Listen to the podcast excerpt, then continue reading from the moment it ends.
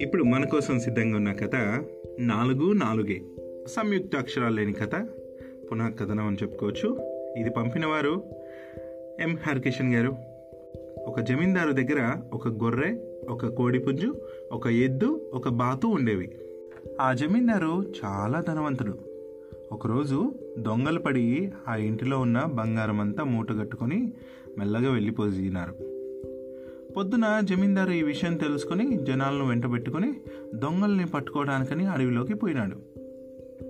జమీందారు సేవకులు అందరూ పోగానే గొర్రె తాను కూడా ఇంట్లోంచి పోవడం మొదలుపెట్టింది.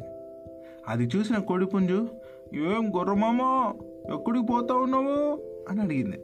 దానికి ఆ గొర్రె ఏం చూద్దాం అల్లుడు ఈ తిరణాలకు నన్ను అమ్మవారికి బలిచ్చి పండుగ చేసుకుంటారంట. జమీందారు బంధువులతో అంటా ఉంటే విన్నా.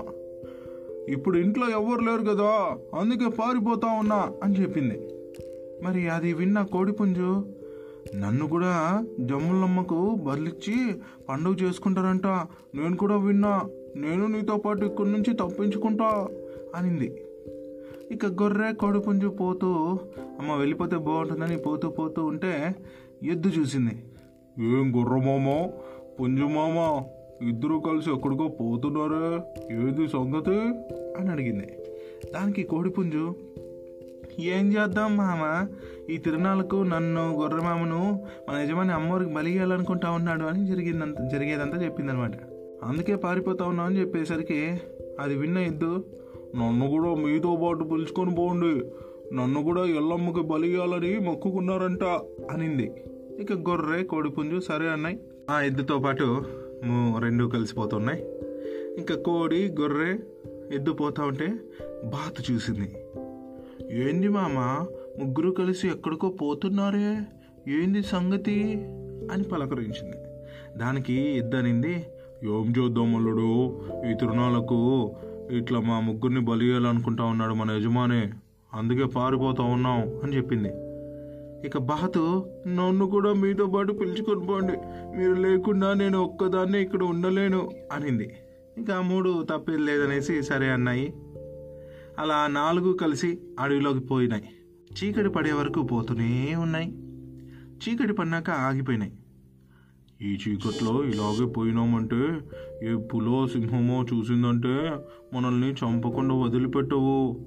కాబట్టి ఈ పూట ఇక్కడనో ఎక్కడో ఒక చోట పండుకొని పొద్దున్నే పోదాం అనుకుని పండుకోవడానికి మంచి చోట ఏమన్నా ఉందేమో అని వెతకసాగాయి అలా వెతుకుతూ ఉంటే వాటికి ఒక చోట ఒక పాడుబడిన ఇల్లు కనబడింది.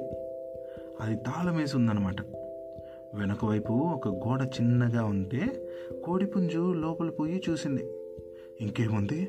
లోపలంతా బంగారం నగలు ఇక కుప్పలు కుప్పలుగా కనబడినాయన్నమాట. అన్నమాట అందులో జమీందారు నగలు కూడా దానికి ఒక చోట కనబడినాయి దాంతో అది పరిగెత్తుకుంటూ బయటకు వచ్చి మిగతా వాటికి చూసిందంతా చెప్పింది. దాంతో ఆ నాలుగింటికి ఆ ఇల్లు దొంగలదని తెలిసిపోయింది. నాలుగు కూడా వెనకనున్న పెట్టగోడ మీద నుంచి లోపలికి దూకినాయి.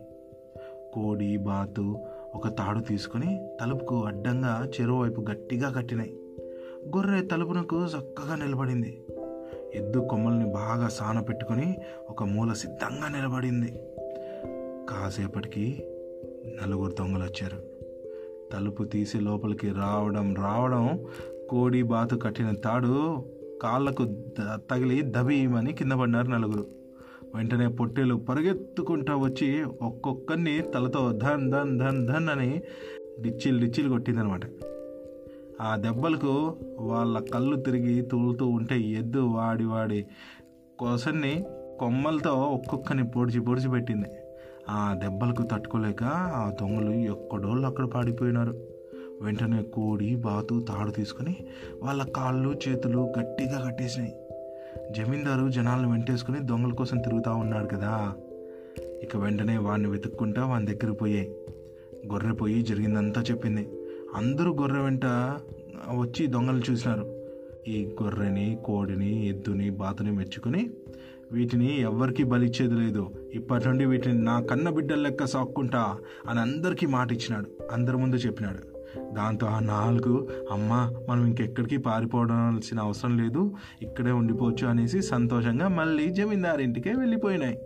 అలా హాయిగా కలిసిమెలిసి కాలం గడపసాగాయి.